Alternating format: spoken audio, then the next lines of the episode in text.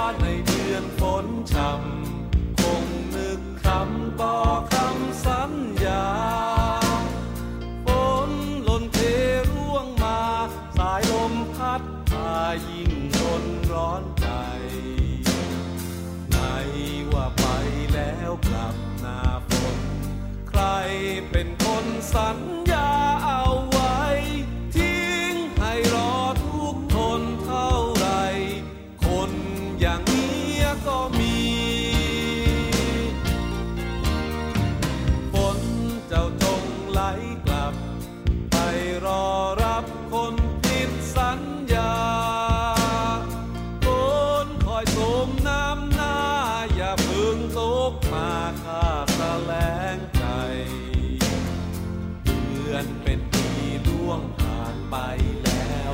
แก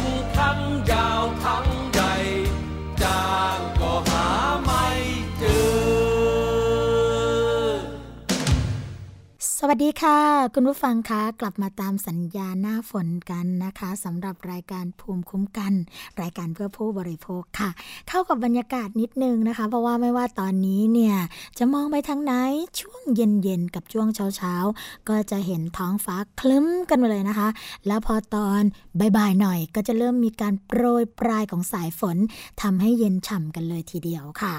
ก็เป็นเพลงเพราะๆเพราะๆนะคะของ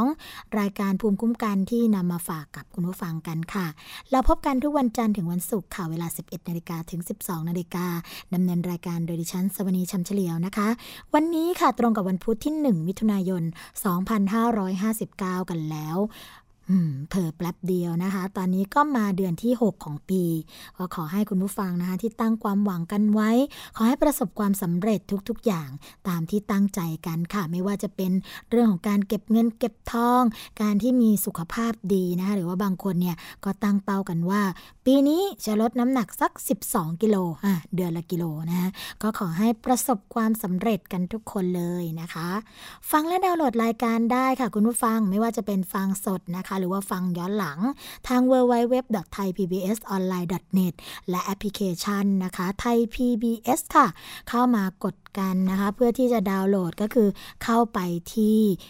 Play Store นะคะหรือว่า App Store ค่ะ แล้วพิมพ์คำว่าไทย PBS จากนั้นก็ทำตามขั้นตอนได้เลยค่ะ แฟนเพจนะคะเข้ามากดไลค์กันทาง www.facebook.com/thaipbsradiofan หรือว่าจะโทรมาเพื่อติชมรายการรวมทั้งให้ข้อมูลที่เป็นประโยชน์กับคุณผู้ฟังท่านอื่น ๆ นะคะ ทั้งหมายเลขโทรศัพท์ 027902666 และช่องทางนี้เนี่ยก็ยังเป็นอีกช่องทางหนึ่งที่เราสามารถสื่อสารกันได้นะคะว่า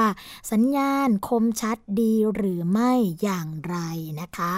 ตอนนี้ค่ะก็ยังมีสถานีวิทยุชุมชน ที่เชื่อมโยงสัญญาณกับเราอย่างเหนียวแน่นตลอดมา สวัสดีนะคะ ไปยังสถานีวิทยุชุมชน คนหนองยาไซจังหวัดสุพรรณบุรี FM 107.5เมกะเฮิรตสถานีวิทยุชุมชนปฐมสาครนะคะ FM 106.25เมกะเฮิรตสถานีวิทยุชุมชชนคนเมืองลี้จังหวัดลำพูน FM 103.75เมกะเฮิรตสถานีวิทยุชุมชนวัดโพบัลลังจังหวัดราชบุรี FM 103.75เมกะเฮิรตสถานีวิทยุเทศบาลทุ่งหัวช้าง จังหวัดลำพูน FM 106.25เมกะเฮิรตสถานีวิทยุชุมชนคนเขาวงจังหวัดกาลสิน FM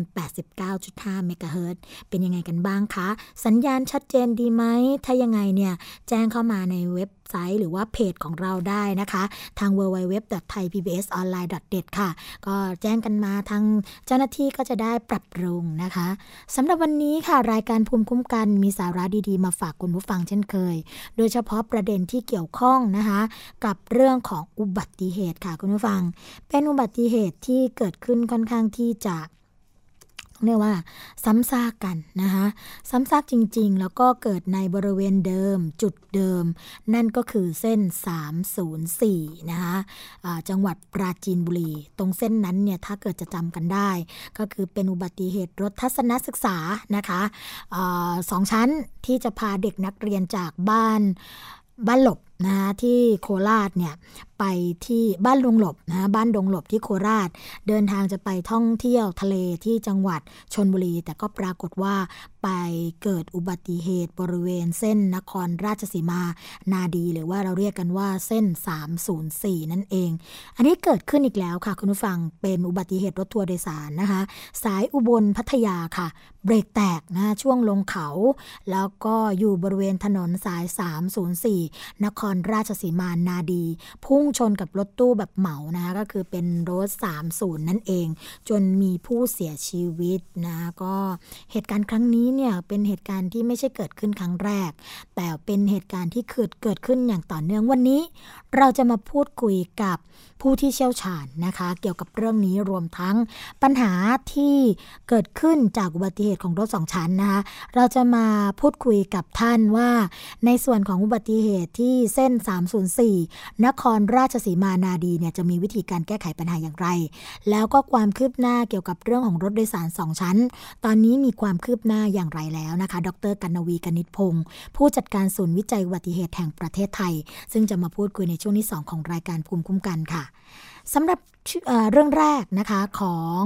อประเด็นที่เรานำมาฝากกันในวันนี้ก็จะเป็นเรื่องของกรณีที่เป็นเรื่องดีๆ กันบ้างคุณผู้ฟังนะเริ่มจากเรื่องดีๆ กันก่อน นั่นก็คือ กรณีที่ตอนนี้กาลสินค่ะ มีเรื่องการจัด รับส่งผู้สูงอายุที่ป่วยเรื้อรังไปตามโรงพยาบาลตามที่คุณหมอนัดค่ะ เรื่องนี้เนี่ยจริงๆแล้วก็มีมาก่อนหน้านี้ค่อนข้างนานแล้วนะคะ เป็นมติของบอร์ด สปสช ค่ะ ที่ออกระเบียบตั้งแต่ปีงบประมาณ 2557 ให้กองทุนสุขภาพตำบลนะคะแต่ละอบตเทศบาลเนี่ยมีการจัดรถ สำหรับบริการรับส่งผู้สูงอายุ ผู้ป่วยเรื้อรังหลังจากพบปัญหาเรื่องของการเข้าถึงบริการต่ำเหตุมีอุปสรรคเดินทางไปโรงพยาบาลลำบากนะคะ แล้วก็ไม่มีรถส่วนตัวค่ะ รถสาธารณะก็ขาดแคลนนะคะ ด้านธนาคารโลกเนี่ยก็ยังมีการหนุนให้ขยายบทบาท เรื่องของอตัว เขาเรียกว่าบทบาทให้ทางองค์การบริหารส่วนท้องถิ่น ทั้งอบตเทศบาลนะคะมีภารกิจในเรื่องของการส่งเสริม การเข้าถึงบริการที่ด้านสุขภาพของผู้สูงอายุ ผู้ป่วยเรื้อรังนะคะพร้อมทั้งยกต้นแบบที่จังหวัดกาลสินที่อบต แล้วก็เทศบาล มีการจัดรถรับส่งผู้ป่วยผ่านนกลไกของกองทุนสุขภาพตำบลค่ะ นายแพทย์ศักชัยการจนะวัฒนานะคะซึ่งท่านเป็นรองเลขาธิการสำนักงานหลักประกันสุขภาพแห่งชาติ หรือสปสช ก็กล่าวว่า เมื่อเร็วๆนี้นะคะรายงานจากธนาคารโลก เรื่องของการปิดช่องว่าง การเข้าถึงบริการทางสุขภาพของผู้สูงอายุ ความเป็นธรรมทางสุขภาพ แล้วก็ความครอบคลุมทางสังคมในประเทศไทย ก็พบว่าผู้สูงอายุในพื้นที่ชนบทนะคะคุณผู้ฟัง ยังประสบปัญหาเรื่องของการเข้าถึงบริการสาธารณสุข แม้ว่าจะมีหลักประกันสุขภาพ สาเหตุที่สำคัญก็คือ ปัญหาค่าใช้จ่ายในการเดินทางค่ะ เพื่อไปยังสถานพยาบาล และจากการรายงานก็พบว่า องค์กรบริหารส่วนท้องถิ่นนะคะ ซึ่งเป็นองค์กรปกครองท้องถิ่นเนี่ยได้เข้ามามีบทบาทในเรื่องของการส่งเสริม การเข้าถึงบริการด้านสุขภาพสำหรับผู้สูงอายุ โดยมีบริการรถตู้ฉุกเฉินค่ะสำหรับชุมชนนะคะ แล้วก็จัดกิจกรรมส่งเสริมสุขภาพสำหรับผู้สูงอายุในชุมชน ซึ่งเป็นแนวปฏิบัติที่ดีค่ะ และให้ข้อแนะนำว่าควรที่จะขยายบทบาทนี้ไปสู่ท้องถิ่นอื่น ๆ ต่อไป ด้านรองเลขาธิการของสปสชนะคะ ก็ยังกล่าวต่อไปว่า ที่ผ่านมาเนี่ยสปสช ร่วมกับกระทรวงสาธารณาสุข กรมส่งเสริมการปกครองท้องถิ่น กระทรวงมหาดไทยนะคะภายใต้ความร่วมมือของสมาคมสันนิบาตเทศบาลแห่งประเทศไทยค่ะ แล้วก็สมาคมองค์การบริหารส่วนตำบลแห่งประเทศไทย จัดตั้งกองทุนหลักประกันสุขภาพระดับท้องถิ่น หรือว่ากองทุนสุขภาพตำบลขึ้นตั้งแต่ปี 2549 นะคะ ตามพระราชบัญญัติหลักประกันสุขภาพแห่งชาติ พุทธศักราช 2545 ค่ะ เขาบอกว่ามาตรา 47 นะ มุ่งเน้นให้องค์การปกครองส่วนท้องถิ่น มีบทบาทสำคัญในการเสริมสร้างสุขภาพ การป้องกันโรค การฟื้นฟูสมรรถภาพนะคะ การรักษาพยาบาลระดับประถมภูมิประถมภูมิเสร็จก็มีเรื่องของเชิงรุกนะคะให้แก่ประชาชนในพื้นที่รับผิดชอบ เพื่อให้ประชาชนเนี่ยสามารถเข้าถึงบริการสาธารณสุขได้ทั่วถึงมากขึ้น นายแพทย์ศักชัยค่ะก็ยังกล่าวว่า ตามประกาศของคณะกรรมการหลักประกันสุขภาพแห่งชาติ เมื่อปี 2557 นะคะ เรื่องของการกำหนดหลักเกณฑ์ เพื่อสนับสนุนให้องค์การปกครองส่วนท้องถิ่นเนี่ยดำเนินงานแล้วก็บริหารจัดการกองทุน ก็สามารถบริหารจัดการสนับสนุนนะคะให้ผู้สูงอายุเนี่ยได้เข้าไปใช้บริการเรื่องของการจัดรถรับส่งผู้สูงอายุ เพื่อการรักษาที่สถานพยาบาลนะคะซึ่งเรื่องนี้เนี่ยก็เป็นอำนาจท้องถิ่นค่ะ ที่สามารถทำได้เลยเพื่อให้ผู้สูงอายุได้รับบริการ และที่ผ่านมาคุณผู้ฟังก็มีหลายแห่งที่ดำเนินการเรื่อด้านนี้นะคะได้รับการตอบรับเป็นอย่างดีจากประชาชนในพื้นที่ แล้วก็เป็นรูปแบบหนึ่งที่ที่ทางอบตแล้วก็เทศบาลเนี่ยจัดบริการเพื่อส่งเสริมให้ประชาชนในท้องถิ่น เข้าถึงบริการสาธารณสุขในด้านต่างๆ ค่ะ ทั้งนี้นะคะคุณผู้ฟังคะจากการรายงานของธนาคารโลกค่ะ ได้ยกการจัดการของอบตแล้วก็เทศบาลหลายแห่งในจังหวัดกาลสินนะคะที่แก้ไขปัญหาผู้สูงอายุเดินทางไปรับบริการที่โรงพยาบาลลำบาก ด้วยการจัดบริการรถรับส่ง เพื่อที่จะส่งผู้ป่วยให้ถึงที่นะคะ ซึ่งการดำเนินการระยะแรกเนี่ยก็กำหนดเฉพาะให้บริการสำหรับฉุกเฉิน ต่อมาก็มีการขยายเป็นบริการรับส่งผู้ป่วยโรคเรื้อรัง ผู้สูงอายุนะคะ ที่ต้องพบแพทย์อย่างต่อเนื่อง เพื่อส่งเสริมให้ผู้สูงอายุยากจนเนี่ยสามารถเข้าถึงบริการด้านสุขภาพได้อย่างเท่าเทียม แล้วก็ยกระดับเรื่องของการสนับสนุนทางสังคม ซึ่งช่วยเพิ่มประสิทธิภาพของการบริการทางสุขภาพในผู้สูงอายุ แล้วก็ตอบรับนะคะ กับความต้องการที่เพิ่มขึ้นของประชากรผู้สูงวัยในปัจจุบัน โดยระบุว่านะคะตัวอย่างแผนงานของจังหวัดกาลสินนี้เนี่ยเป็นแนวปฏิบัติที่ประเทศไทยสามารถนำไปใช้และขยายผล เพื่อลดช่องว่างแล้วก็เพิ่มโอกาส ในการเข้าถึงบริการทางสุขภาพแก่ผู้สูงอายุอย่างทวนหน้านะคะ อันนี้ก็เป็นบริการดีๆค่ะ ซึ่งแต่ละส่วนนะคะ โดยเฉพาะองค์กรบริหารส่วนท้องถิ่นเนี่ยก็จะเป็นคนที่ดำเนินการดูแลเกี่ยวกับเรื่องนี้แล้วก็ใช้งบประมาณได้อย่างมีคุณค่านะคะอีกประเด็นหนึ่งก็เป็นเรื่องดีๆ เหมือนกันนะ เป็นเรื่องดีๆ นั่นก็คือเรื่องที่ทางนี่เลยนะคะทางกระทรวงสาธารณาสุขค่ะ ออกมานะคะยืนยันว่าตอนนี้เนี่ย คุมเชื้อไวรัสซิกาได้ แล้วก็ไม่ห้ามเดินทางระหว่างพื้นที่ด้วยค่ะ เรื่องนี้นะคะได้รับการเปิดเผยค่ะจากพลเรือเอกนรงพิพัฒนาสายค่ะพิพัฒนาใสนะคะรองนายกรัฐมนตรี ในฐานะประธานคณะกรรมการแก้ไขปัญหาโรคติดต่ออุบัติเหตุ อ้ย ขออภัยค่ะ โรคติดต่ออุบัติใหม่แห่งชาตินะคะ ให้สัมภาษณ์ภายหลังจากประชุม ถึงกรณีนะคะที่พบผู้ติดเชื้อไวรัสซิก้า ในประเทศไทยว่า ตามที่มีการออกข่าวค่ะ พบว่ามีผู้ติดเชื้อไวรัสซิก้านะคะซึ่งขณะนี้เนี่ยประเทศไทยสามารถควบคุมการแพร่ระบาดของเชื้อเชื้อโรคได้แล้ว แต่ก็ต้องรอไปอีก 28 วันนะคะ หากว่าไม่มีผู้ติดเชื้อรายใหม่ ก็สามารถที่จะประกาศเป็นพื้นที่ปลอดเชื้อได้ซึ่งขณะนี้ก็อยู่ระหว่างการควบคุมอยู่ 2 จังหวัดค่ะ คือจังหวัดอุดรธานี แล้วก็จังหวัดบึงกาฬนะคะ แต่ก็มีผู้ติดเชื้อเพียง 1-2 คนเท่านั้นค่ะ อย่างไรก็ตามคุณผู้ฟังก็ยืนยันว่าไม่ได้มีการห้ามเดินทางไปมาระหว่างพื้นที่นะคะประชาชนก็ยังสามารถใช้ชีวิตได้ตามปกติค่ะ นอกจากนี้นะคะก็ยังมีการประชุม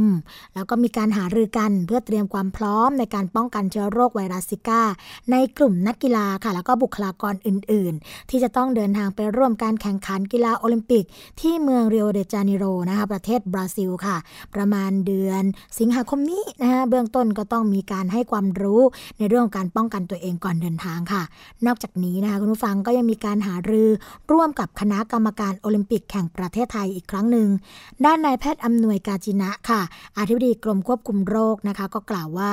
มาตรการที่ต้องดำเนินการเกี่ยวกับเรื่องการส่งตัวนักกีฬา ไปแข่งขันโอลิมปิกนั้นเนี่ยก็ต้องดำเนินการตามมาตรฐานนะคะมีการตรวจร่างกายก่อนเดินทาง ระหว่างที่อยู่ที่เมืองริโอเนี่ยก็จะต้องมีมีมาตรการในเรื่องการดูแลตัวเองนะคะมีทายากันยุงด้วยนะคะป้องกันไม่ให้ยุงกัดด้วยวิธีการต่างๆ และหลังกลับมาก็ต้องมีการตรวจติดตามอย่างต่อเนื่อง โดยเฉพาะกลุ่มนักกีฬาหญิงค่ะ ที่อาจจะต้องมีความเข้มงวดเป็นพิเศษนะคะ เบื้องต้นก็คาดว่าจะมีนักกีฬาแล้วก็ผู้ร่วมเดินทางประมาณร้อยกว่าคนค่ะอย่างไรก็ตามเรื่องนี้นะคะก็ต้องมีการหารือกับคณะกรรมการโอลิมปิกอีกครั้งหนึ่ง ซึ่งอยู่ระหว่างการประสานงานค่ะ นายแพทย์อำนวยนะคะ ก็ยังบอกว่าปัจจุบันประเทศไทยเนี่ยมีการเตรียมความพร้อมทางห้องปฏิบัติการทำให้สามารถตรวจหาเชื้อนะคะ ไวรัสซิก้าได้เองแล้ว แล้วก็ส่งผลให้ปีนี้เนี่ยมีการพบผู้ป่วยเพิ่มขึ้นบ้าง แต่ยังไม่นับเป็นการระบาดของโรคที่รุนแรงค่ะ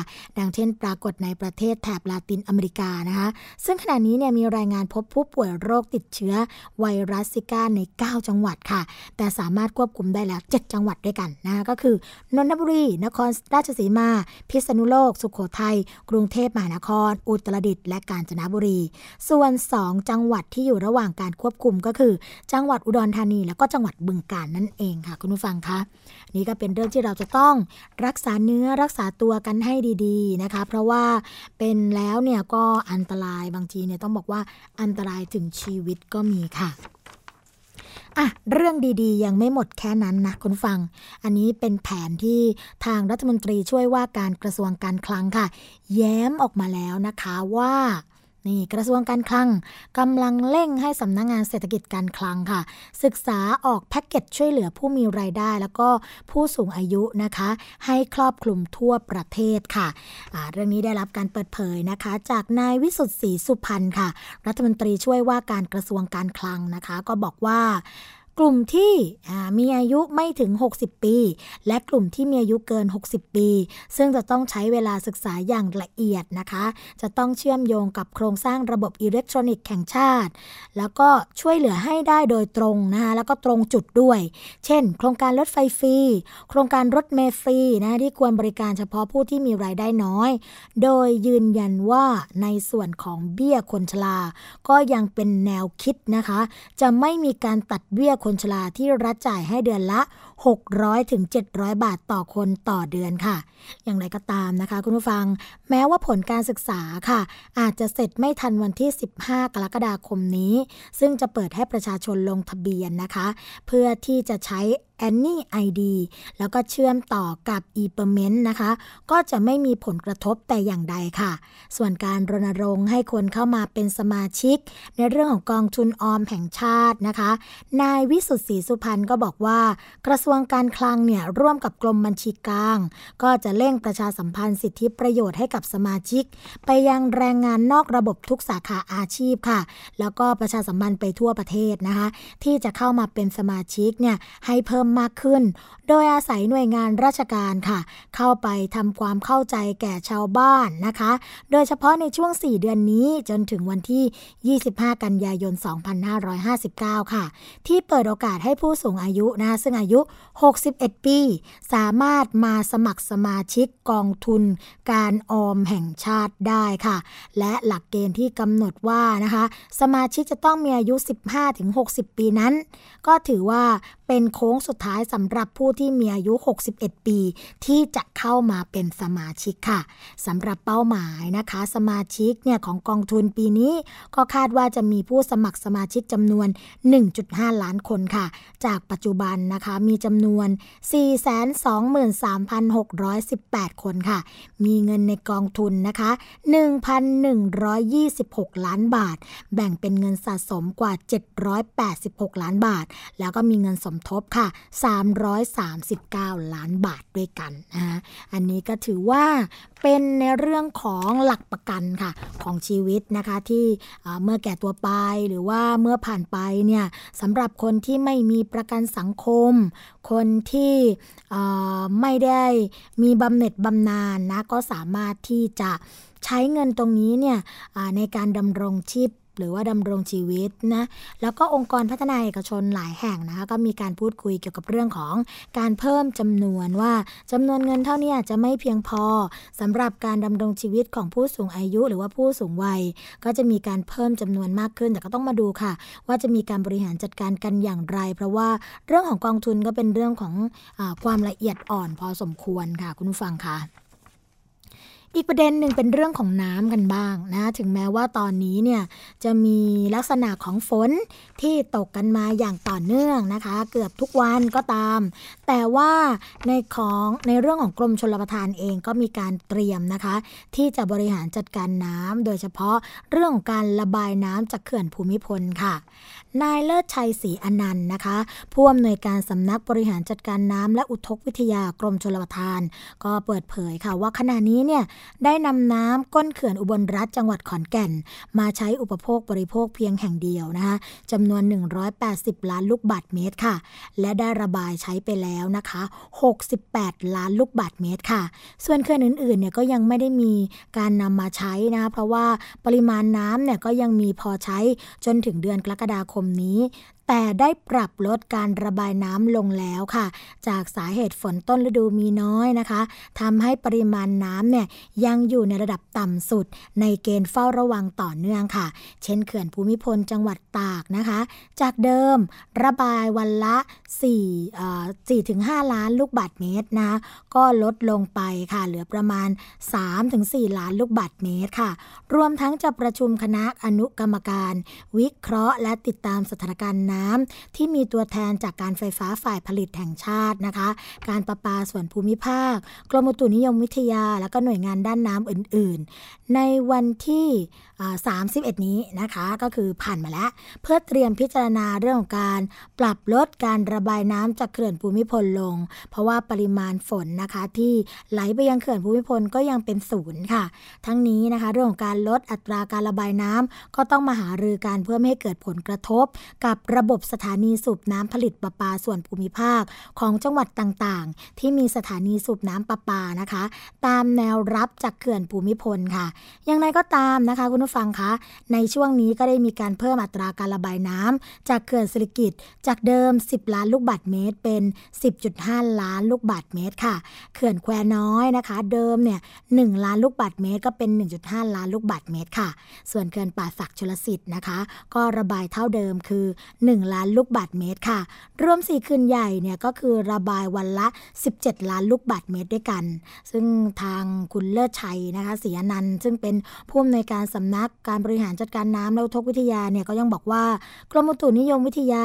ก็ได้ประกาศแล้วว่าเดือนนี้เนี่ยจะมีฝนตกน้อย แต่ฝนก็จะตกตามปกติในเดือนมิถุนายนนี้ค่ะ คาดว่าจะเริ่มมีน้ำไหลลงเขื่อนแล้วค่ะ ที่ผ่านมานะคุณผู้ฟังเขื่อนภูมิพลเนี่ยไม่ได้น้ำจากพายุฤดูร้อนเลย ส่วนเขื่อนสิริกิตเนี่ยก็ได้น้ำไหลลงวันละ 9-10 ล้านลูกบาศก์เมตร แต่หากเป็นปีที่ฝนตกปกตินะคะก็จะมีน้ำลงเขื่อนมากกว่านี้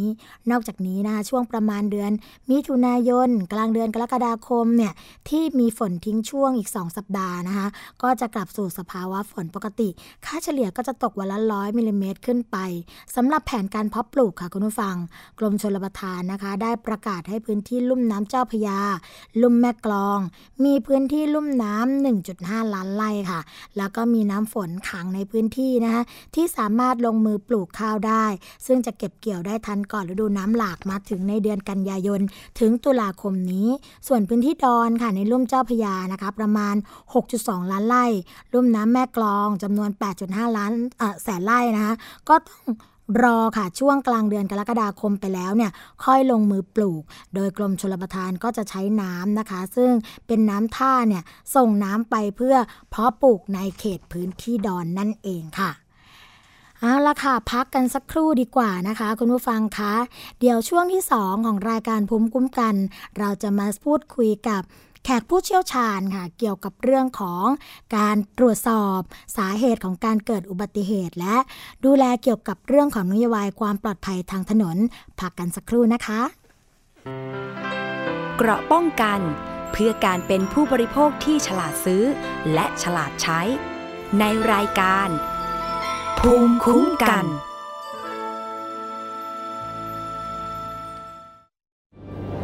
มันคือภัยเงียบอันน่าสะพรึง ซึ่งคนไทยทุกคนควรรับรู้ ทุกวันนี้กรุงเทพมหานครต้องใช้กำลังคนมากมายในการเก็บขยะมากถึง 8,500 ตันต่อวัน เป็นถุงพลาสติกถึงร้อยละ21 หรือ 1,800 ตันต่อวัน กลายเป็นกองขยะถุงพลาสติกประมาณ 73,036 ล้านใบต่อปี ลองคิดดูว่า ถุงพลาสติกหนึ่งใบ ต้องใช้เวลาย่อยสลาย 450 ปี ที่เหลือจะใช้เวลาอีกนานเท่าใด และเมื่อเผาถุงพลาสติก จะเกิดเป็นมลภาวะทางอากาศมากมายทำให้โลกร้อน และยังทำให้เกิดสารไดออกซิน ซึ่งเป็นสารก่อมะเร็ง รู้อย่างนี้แล้ว คงต้องตัดสินใจเอาเองว่าถุงพลาสติก ยังจำเป็นสำหรับคุณอีกหรือไม่ ลด เลิก เพื่อช่วยโลก ไทย PBS ชวนคนไทยลดใช้ถุงพลาสติก ไทย PBS Application on Mobile ให้คุณเชื่อมโยงถึงเราได้ทุกที่ทุกเวลา ได้สัมผัสติดตามเราทั้งข่าว รายการ รับชมรายการโทรทัศน์ และฟังรายการวิทยุที่คุณชื่นชอบ สดแบบออนไลน์สตรีมมิ่งชมรายการย้อนหลัง ข้อมูลกิจกรรมไทย PBS ร่วมเป็นนักข่าวพลเมือง รายงานข่าวกับเรา และอีกหลากหลายฟังก์ชัน ให้คุณดาวน์โหลดได้ฟรี ทุกระบบปฏิบัติการ ติดตามข้อมูลเพิ่มเติมได้ที่ www.thaipbs.or.th/digitalmedia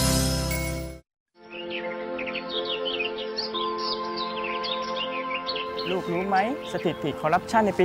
2554 เนี่ย ประเทศไทยของเราอยู่อันดับที่เท่าไหร่ครับ เดี๋ยวนะครับพ่อไม่ อยากบอกเลยว่าอยู่อันดับที่ 80 จาก 183 ประเทศทั่วโลกครับ ว้า เกือบสอบตกเลยนะพ่อ ใช่ลูก แล้วถ้าเราอยากให้ประเทศไทยเนี่ยใสสะอาดปราศจากคอร์รัปชันและเป็นที่หนึ่งของโลกเนี่ย เราต้องทำยังไงบ้างลูกอืมคนไทยต้องไม่ทุจริตครับพ่อ เก่งมากเลยครับทำดีๆนะครับ แล้วรู้ไหมคนที่ไม่ทุจริตเขาเรียกว่าเป็นคนยังไงครับลูก ก็ต้องเป็นคนดีอย่างผมกับพ่อสิครับ จับดีๆลูก พ่อรู้ไหมเมื่อไหร่จะมีคนมาซ่อมถนนให้บ้านเราสักที คงต้องรอให้คนดีๆอย่างลูกมาเป็นผู้แทนรัษฎรก่อนละมั้ง ปลูกฝังกันตั้งแต่วันนี้ ประเทศไทยจะไม่มีคอร์รัปชัน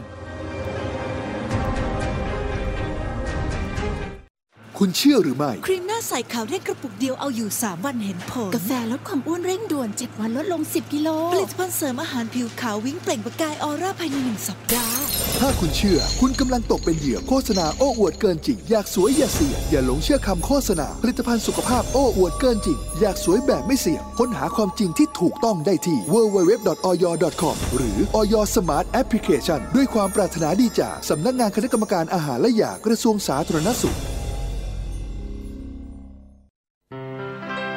เกราะป้องกัน เพื่อการเป็นผู้บริโภคที่ฉลาดซื้อ และฉลาดใช้ ในรายการ ภูมิคุ้มกัน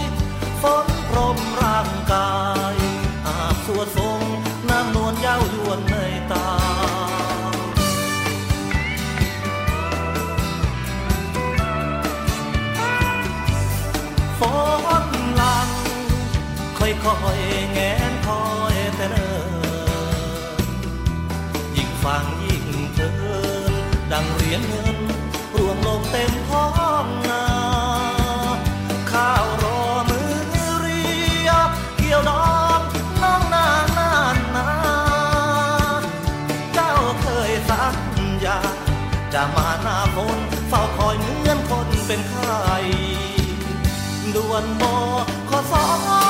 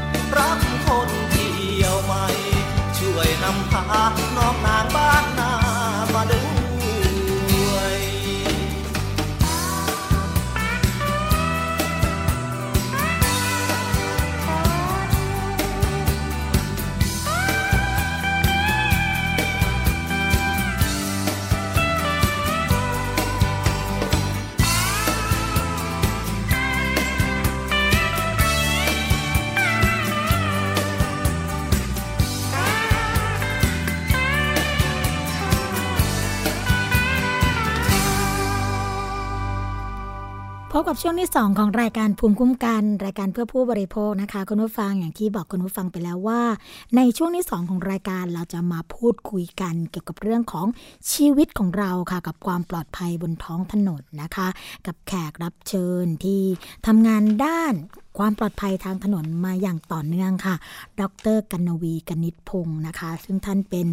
ผู้จัดการค่ะ ศูนย์วิจัยอุบัติเหตุแห่งประเทศไทยนะคะ ตอนนี้อยู่ในสายกับเราเรียบร้อยแล้วค่ะ สวัสดีค่ะอาจารย์คะ ค่ะ สวัสดีค่ะค่ะอาจารย์คะเหตุการณ์ที่เกิดขึ้นนะคะ แล้วก็เชื่อว่าหลายคนเนี่ยก็กำลังติดตามข่าวกันอยู่ในขณะนี้ มีอยู่สองประเด็นค่ะ ที่เกิดเหตุการณ์ในครั้งนี้พร้อมกันเลย นั่นก็คืออุบัติเหตุบนเส้นทางสายเดิมค่ะอาจารย์ เส้นค่ะ304 นะคะตรงนครราชสีมานาดีใช่ไหมคะ กับเหตุการณ์ครั้งนี้ยังเป็นเหตุการณ์ที่เกิดจาก รถโดยสารสองชั้นกันอีกด้วยค่ะ คราวนี้เรามาแยกประเด็นคุยกันนะคะค่ะประเด็นแรกค่ะอาจารย์นั่นก็คืออุบัติเหตุในเส้นทางสายนี้เนี่ย อืม เราก็พยายามพูดคุยเรื่องแนวทางวิธีการแก้ไขปัญหากันไปเยอะมาก แต่ปัญหาก็ยังเกิดขึ้นอยู่เสมอค่ะ ในฐานะที่อาจารย์ทำงานด้านนี้ แล้วก็ดูเกี่ยวกับอุบัติเหตุนะคะ แล้วก็ศึกษากับสาเหตุมา อาจารย์คิดว่าสาเหตุหลักหรือประเด็นหลักที่ทำให้เกิดปัญหานี้อยู่เนี่ย ควรที่ เออขออภัยค่ะ น่าจะเป็นปัญหาจากสาเหตุอะไรคะอาจารย์คะ ตรงตรงเส้น 304 เนี่ยค่ะอ่าอย่างอย่างที่ทราบกันดีเนี่ยอุบัติเหตุจะเกิดค่อนข้างบ่อย แล้วก็รูปแบบของการเกิดอาจจะคล้ายๆกันเลยก็คืออ่ารถขนาดใหญ่นะคะ มักจะเบรกไม่อยู่นะคะพอเบรกไม่อยู่แล้วก็แล้วก็จะเสียหลักก็จะกวาดชนรถคันอื่นเนี่ย อันเนี้ยเป็นเป็นรูปแบบเอ่อประจำเลยที่เกิดค่ะขึ้นก็คือ พอดีตรงเส้นนี้อะค่ะ มันมีลักษณะของเอ่อมันเป็นทางเขา นะคะ ทางลาดลงแล้วก็เป็นทางลาดชันที่ที่ค่อนข้างชันประมาณ 5-6%นะนะคะค่ะแล้วก็อ่ามันเป็นทางลาดลงเขาที่ระยะค่อนข้างยาวนะคะอืมทีนี้เนี่ยพอระยะยาวแบบนี้เนี่ยรถส่วนใหญ่อะเวลาเขาเขาขับลงมาเนี่ย ถ้าถ้าไม่รู้วิธีการขับรถลงเขาจริงๆเนี่ย บางครั้งเนี่ยเขาจะแตะเบรกมาตลอด เพราะว่ามันมันลงเขาแล้วก็ยาวเป็นระยะทางยาวนะคะ เขาจะแตะเบรกมาตลอด มันจะเป็นปัญหากับเฉพาะพวกรถใหญ่ เพราะพวกรถใหญ่เนี่ยอ่าระบบการใช้เบรกเขาเนี่ยมันจะเป็นเบรกอ่าเบรกลมค่ะนะคะอาจารย์ที่ที่เอ่อทุกครั้งเนี่ยเวลาเขาเหยียบเบรกเนี่ยมันจะต้องมีการใช้ลมจากหม้อลมออกมาเพื่อเพื่อที่ใช้ในการชะลอรถอะนะคะค่ะคราวนี้ถ้าเขาเหยียบเบรกอยู่ตลอดเนี่ยอาพอถึงจุดจุดๆหนึงเนี่ยลมในหม้อเนี่ยมันจะปั๊มไม่ทันปั๊มเข้าไปเก็บไม่ทันนะคะค่ะมันก็ทำให้เบรกขัดข้องควบคุมเบรกไม่ได้อืมนะคะ แล้วก็เอ่อรถมันก็จะเสียการควบคุม แล้วก็จะอ่าชนคันอื่นที่ค่ะที่อยู่ข้างหน้านะคะค่ะแต่อย่างเคสของวันนี้เนี่ยอ่าเท่าที่ทราบจากข่าวอะนะคะ ก็เอ่อทราบมาว่าขับมาเร็ว แล้วพอมาถึงช่วงทางลงเขาเนี่ย มันก็รถมันก็คงจะวิ่งลงเขาเร็วค่ะด้วยความเร็วสูงขึ้นนะนะคะค่ะเขาก็พยายามจะเปลี่ยนเป็นเกียร์ต่ำลงอืมแล้วก็เอ่อทราบมาว่าก็ เปลี่ยนไม่ได้ เพราะถึงจังหวะนั้นเนี่ยมันจะเปลี่ยนไม่ได้แล้วมันก็ก็คือก็เบรกไม่อยู่อะค่ะ ก็ไถไถมาชนรถเอ่อรถตู้กับรถรถรถเก๋งอีกนะคะค่ะก็ทำให้เกิดเอ่อเกิดอุบัติเหตุที่ค่อนข้างรุนแรง ก็มีผู้เสียชีวิตเอ่อเท่าที่ทราบมีคนหนึ่งแต่ว่ามีผู้บาดเจ็บเอ่อบาดเจ็บหลายรายนะคะใช่ใช่ค่ะาจารย์คือมันก็เป็นเรื่องของกายภาพอะค่ะ ตรงเนี้ยก็เลยเป็นที่มาว่าถ้ากายภาพมันยังเป็นอยู่ในลักษณะแบบนี้เนี่ย มันก็คงยังเกิดเหตุอยู่บ่อยๆเรื่อยค่ะๆ นะคะแล้วแนวทางล่ะคะอาจารย์หรือวิธีการแก้ไขปัญหาตรงจุดนี้เนี่ยเอ่อแนวทางควรที่จะเป็นแบบไหนยังไงคะที่ที่อาจจะช่วยลดก็ยังดีค่ะอาจารย์ค่ะต้องต้องเปลี่ยนเอ่อถ้าระยะยาวเลยนะคะ ต้องต้องเปลี่ยนลักษณะทางกายภาพของถนนเลยตรงนี้เนี่ยค่ะคือต้องต้องลดความชันของถนนเนี่ยให้น้อยลงก็คือทำให้มันชันน้อยลง นะคะอืมทีนี้เนี่ยทางทางกรมทางหลวงเนี่ยเขาก็เอ่อมีแผนที่จะมีโครงการที่จะกำลังจะขยาย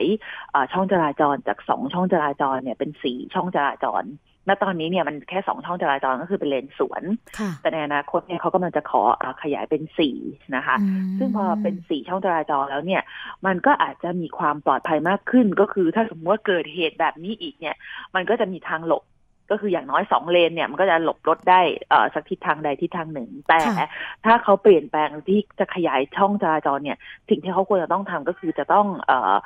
เอ่อลดความชันของถนนลงด้วยค่ะนะคะเพราะถ้ายังเขายังทำให้ถนนมันชันแบบนี้เนี่ยเป็นระยะทางยาวๆแบบนี้เนี่ย ถึงจะเปลี่ยนเป็นสี่ช่องจราจรรถมันก็มีโอกาสเบรกไม่อยู่อยู่ดีอืค่ะ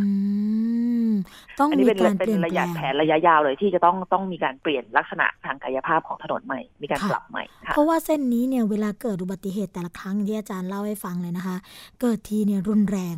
มาก ๆ เพราะว่าใช่ค่ะส่วนใหญ่จะเป็นรถขนาดใหญ่ใช่ไหมคะอาจารย์ค่ะใช่ค่ะอืมก็เป็นรถขนาดใหญ่แล้วก็ลงมาก็กวาดรถขนาดเล็ก หรือว่าเอ่อกวาดรถที่สวนขึ้นมาค่ะ ก็จะชนกัน เพราะว่าเขาควบคุมไม่อยู่แล้วค่ะอืมค่ะ แต่เหตุการณ์ครั้งนี้เนี่ยมีสิ่งที่น่าสังเกตอีกอันหนึ่งใช่ไหมคะอาจารย์ก็คือว่าเป็นรถโดยสารสองชั้น ไม่แน่ใจจริง ๆ ค่ะว่าเส้นนี้เนี่ยเอ่อเขาห้ามรถโดยสารสองชั้นวิ่งไหมหรือว่าไม่ไม่ได้มีการห้ามแต่อย่างใดคะอาจารย์ จริง ๆ เรื่องห้ามเนี่ยค่ะ มันก็ยังไม่ได้ออกมาเป็นเอ่อเป็นกฎหมายชัดเจนว่า อ่า ถ้าวิ่งแล้วจะถูกจับหรืออะไร หรือจะผิดกฎหมายมันมันก็ไม่ได้ถึงขนาดนั้นน่ะนะคะค่ะแต่เป็นการขอความร่วมมือมากกว่าว่าเอ่อรถโดยสารสองชั้นเนี่ยมันไม่ควรวิ่งทางเขาอืมนะคะไม่ควรวิ่งเอ่อทางที่เอ่อลาดชัน แล้วก็เป็นทางโค้งทางเขาต่าง ๆ เนี่ยค่ะทางกรมการขนส่งทางบกเองเขาก็เคยออกเอ่อออกเป็นคล้ายๆ เป็นข้อมูลหรือออกข่าวประชาสัมพันธ์ว่าเส้นไหนเนี่ยที่รถโดยสารสองชั้นเนี่ยไม่ควรวิ่งค่ะแต่มันก็ไม่ได้ถึงขั้นเป็นเป็นกฎหมาย บังคับว่าไม่ให้วิ่ง แต่มันจะเป็นในเชิงของลักษณะการขอความร่วมมือหรือประชาสัมพันธ์นะคะอืมซึ่งก็ใช้ไม่ได้ผลกับเคสนี้ก็เท่าเอ่อ ทั้งทั้งที่รู้อยู่ว่ามันเป็นทางเขาค่ะเขาไม่ไม่ได้ให้วิ่งก็ก็ยังวิ่งอยู่อะนะคะค่ะแต่แต่เนื่องจากอืมเคสนี้เนี่ยมันอาจจะไม่ได้เป็นประเด็นในเรื่องของรถโดยสารสองชั้น เพราะมันเป็นเป็นทางตรง ซึ่งเอ่อรถโดยสารชั้นเดียว หรือว่าเป็นรถบรรทุกเนี่ยมันก็มีสิทธิ์ที่จะเกิดเอ่อการเสียหลักควบคุมเอ่อเบรกไม่อยู่อย่างนี้ได้เช่นเดียวกันค่ะอืมค่ะ โอ้โห เหตุการณ์ครั้งนี้มันทำให้เรามีเรามีความคิดหลาย ๆ อย่างที่ที่อยากจะให้เกิดการเปลี่ยนแปลงอะนะคะอาจารย์ แต่สิ่งหนึ่งก็คือการเปลี่ยนแปลงของเรื่องรถโดยสารสองชั้นนี่แหละ เพราะว่าค่ะมีการพูดคุยกันมาเยอะมากเกี่ยวกับเรื่องนี้ หรือว่าสุดโต่งที่สุดที่ทางผู้บริโภคเคย ได้ฟังได้ยินก็คือการยกเลิกรถสองชั้น ไม่ให้วิ่งในเส้นทางเสี่ยง ตอนนี้มีความคืบหน้าหรือว่ามีการดำเนินการในส่วนไหนบ้างหรือยังคะอาจารย์ ค่ะ จริงๆแล้วเรื่องรถโดยสารสองชั้นเนี่ยนะคะ ก็เป็นที่พูดกันมาค่อนข้างเยอะแล้ว มันไม่ค่ะปลอดภัยนะคะ ไม่เหมาะสมสำหรับเอามาใช้เป็นเป็นรถโดยสารที่วิ่งระหว่างเมืองในระยะทางไกลๆ โดยเฉพาะอย่างยิ่งถ้าเป็นทางเขาทางลาดชันเนี่ยค่ะรถโดยสารสองชั้นเนี่ยจะมีความอันตรายค่อนข้างมากอืรวมถึงข้อมูลก็บ่งบอกชัดเจนว่ามันมีความเสี่ยง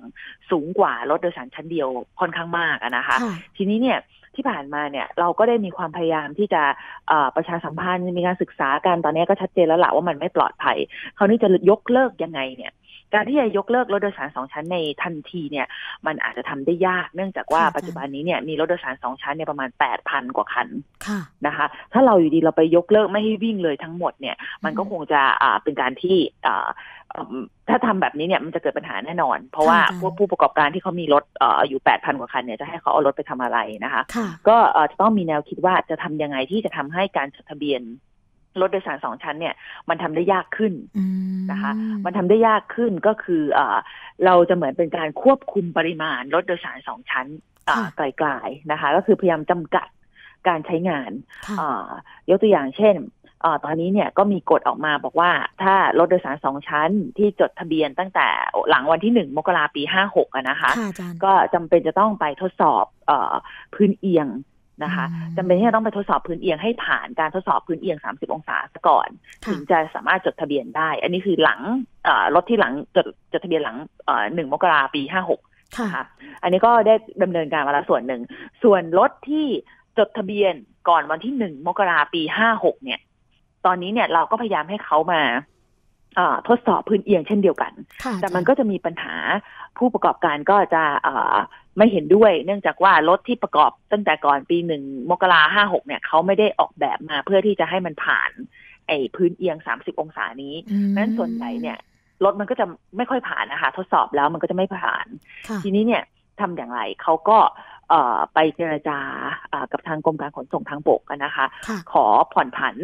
ไม่ทดสอบได้ไหมอืมซึ่งเอ่อขนส่งทางบกก็เห็นว่าจริงๆแล้วมันก็ต้องทดสอบอะนะคะ แต่ก็มีการผ่อนผันว่าอะถ้าอย่างนั้นเนี่ยเอ่อรถที่จดทะเบียนก่อนหนึ่งมกราห้าหกเนี่ย จะต้องติด GPS ทันทีทุกคันค่ะ แล้วก็เอ่อไม่ให้วิ่งทางเขา แต่ก็คือเป็นการขอความร่วมมืออีกอะค่ะ ว่าไม่ให้ค่ะวิ่งทางเขา แต่หลังจากนั้นเนี่ย ถ้าตัวถังเนี่ยมันหมดอายุ จะต้องมาจดทะเบียนตัวถังใหม่เนี่ย จะต้องไปทดสอบพื้นเอียง ทุกครั้งที่มีการจดทะเบียนตัวถังใหม่ ซึ่งตัวถังเนี่ย มันก็จะมีอายุประมาณห้าถึงเจ็ดปี ก็แสดงว่าพวกรถเก่าๆพวกเนี้ยอีกภายในห้าถึงเจ็ดปีนี้เนี่ยก็จะต้องไปทดสอบพื้นเอียง แต่เราเข้าใจว่าทดสอบก็คงจะไม่ผ่าน มันก็จะไม่สามารถจดทะเบียนได้ต่อไปในอนาคตนะคะอันนี้ก็จะเป็นวิธีที่เขาจะค่อยๆลด ลดจำนวนรถโดยสารสองชั้นลงนะคะ ก็คือในอนาคตเนี่ยหวังว่าผู้ประกอบการอะ ก็จะเห็นได้ว่าการ ผลิตรถโดยสารสองชั้น การจดทะเบียนเนี่ยมันทำได้ยากค่ะเราก็หวังว่าเขาจะไม่อยากต่อรถโดยสารสองชั้นมาใช้อีกนะคะ ก็จะพยายามให้เขาเนี่ย ค่อยๆเลิกใช้รถพวกนี้เนี่ยมามาให้บริการผู้โดยสารค่ะก็จะเป็นการลดลดค่อยๆลดจำนวนรถโดยสารสองชั้นอย่างค่อยเป็นค่อยไปนะคะ พอฟังแล้วก็เริ่มมีความหวังนะคะอาจารย์ เพราะว่าจริง ๆ แล้วถ้าเกิดเรา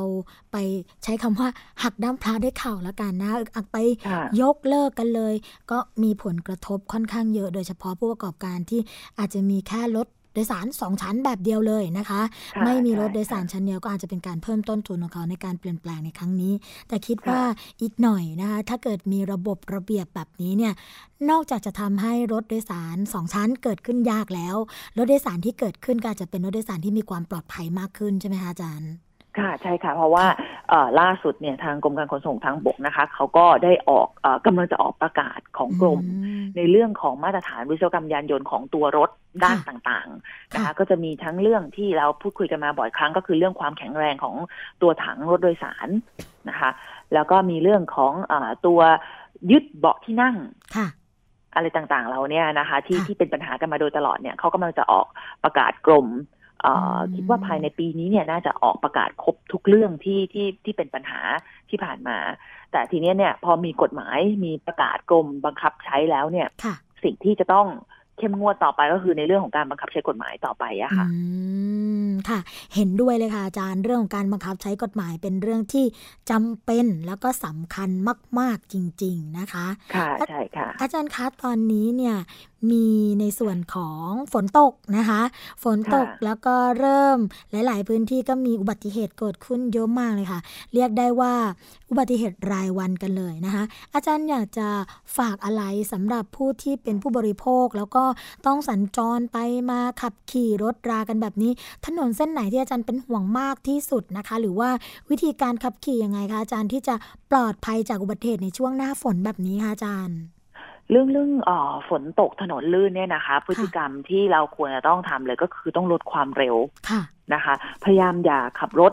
เร็วเมื่อผิวถนนเปียก เพราะว่ามันมันเป็นเรื่องของอลักษณะที่เกิดขึ้นเมื่อเวลาเราขับรถเนี่ยเช้าผิวถนนเปียกเนี่ยล้อเราอะมันจะไม่สัมผัสกับผิวถนน ล้อเราเนี่ยมันจะสัมผัสกับน้ำฟิล์มน้ำที่อยู่บนฟิล์มน้ำที่อยู่บนผิวถนนเพราะฉะนั้นเนี่ยมันจะทำให้รถเสียหลักได้ง่ายมาก ดังนั้นเนี่ยในเรื่องของการขับรถระหว่างที่ฝนตกหรือถนนเปียกเนี่ยสิ่งแรกเลยที่คุณต้องทำก็คือ คือลดความเร็วแล้วก็ขับด้วยความระมัดระวังมากยิ่งขึ้นนะคะ ค่ะค่ะอาจารย์ เพราะว่าอย่างบางเส้นทางต้องบอกว่าเป็นฝนใหม่ด้วยใช่ไหมคะ พื้นผิวต่างๆ ก็จะมีฝุ่นมีฝุ่นละอองอะไรต่างๆ นานา ตรงนี้ก็เป็นสาเหตุหนึ่งที่ทำให้เกิดอุบัติเหตุได้ง่ายใช่ไหมคะอาจารย์ใช่ค่ะ โดยเฉพาะบางเส้นเนี่ยก็จะมีปัญหาเรื่องของถนนลื่นที่เห็นได้ชัดเลยก็ถ้าเอาเอาชัดๆ ใกล้ๆกรุงเทพเลยนะคะ ก็เส้นพระรามสองอย่างที่เราทราบก็ดีว่าเส้นพระรามพระรามสองเนี่ย เขาจะมีการขนส่งพวกอาหารทะเลอาหารสดนะคะ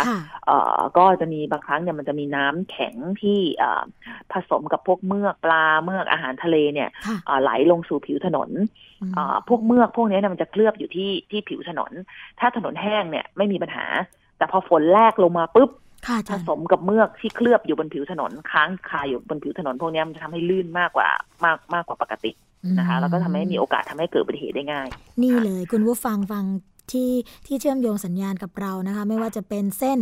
สุพรรณบุรีปฐมสาครนะคะอยู่ที่สมุทรสาครเนี่ย เลยไปถึงจังหวัดประจวบคีรีขันธ์ก็อาจจะฟังได้เป็นบางส่วนนะคะ ก็ ใช้เส้น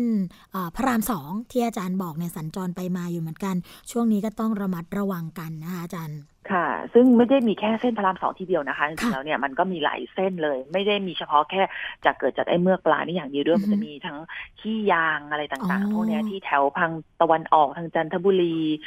ตราด แล้วก็ทางเหนือก็มีแถวเลยอะไรอย่างนี้ก็นี่มีกำลังจะถามเลยค่ะอาจารย์เลยค่ะอืมอย่างเส้นที่พี่น้องฟังเราอยู่ในขณะนี้นะคะ อย่างเส้นลำพูนอย่างเงี้ยค่ะ มีอุบัติเหตุเกิดขึ้น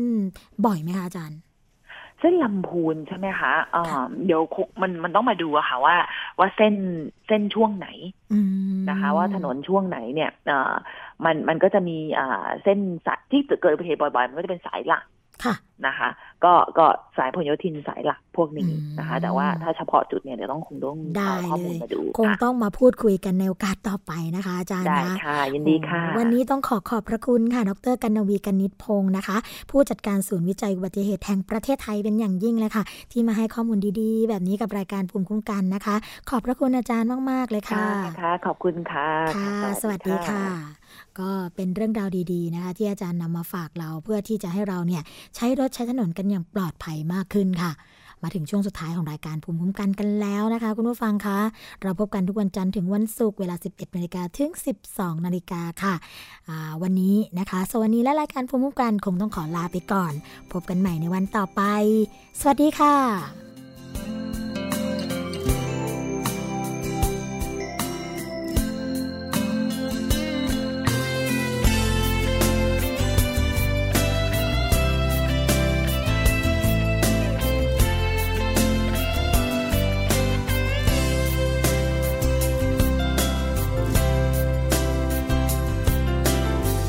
ยังจำเสมอที่เธอเคยบอกกับฉัน คิดแล้วยังตื่นตันเกินอธิบาย นึกถึงคำคำนั้นทุกวันที่ห่างกันไป เหมือนมันเป็นโยงใยที่ส่งถึงกัน ไม่ว่าเราจะโชคดี หรือบางทีที่ร้องไห้ต่า คน สนใจจะฟัง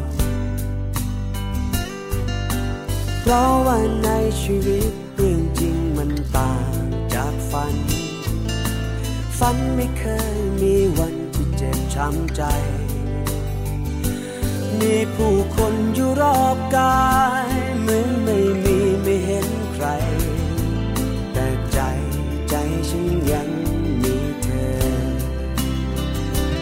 คืนที่ไร้แสงไฟ วันที่ใจมัวมนขอเพียงใครสักคนห่วงใยกัน วันที่เสียน้ำตา วันที่ฟ้าเปลี่ยนพัน เธอก็ยังมีฉันอยู่ทั้งคนฝนที่ตกทางนอนหนาวถึงคน ทางนี้ ยังอยากได้ยินทุกเรื่องราวยังนอนดึกอยู่ใช่ไหม เธอพร้อมไปหรือเปล่า อย่าลืมเล่าสู่กันฟัง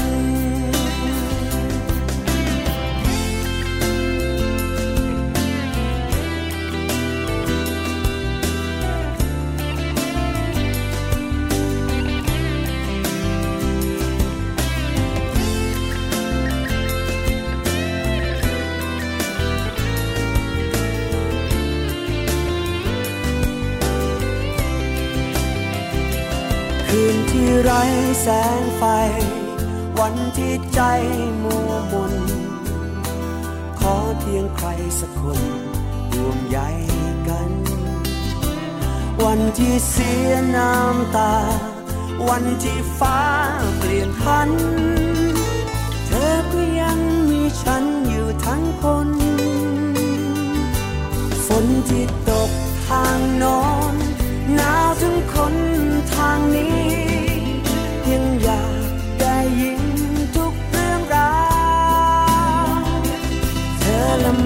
อะไรไหม เธอสู้ไหวหรือเปล่าอย่าลืมเล่า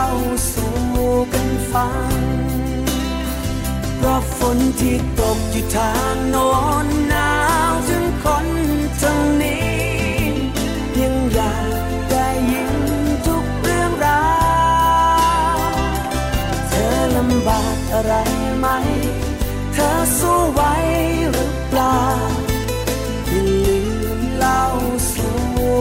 ฟัง เธอยังขาดอะไรไหม เธอสู้ไหวหรือเปล่า อย่าลืมเล่าสู่กันฟัง เธอยังมีฉันอยู่ทั้งคนเกราะป้องกันเพื่อการเป็นผู้บริโภคที่ฉลาดซื้อ และฉลาดใช้ ในรายการ ภูมิคุ้มกัน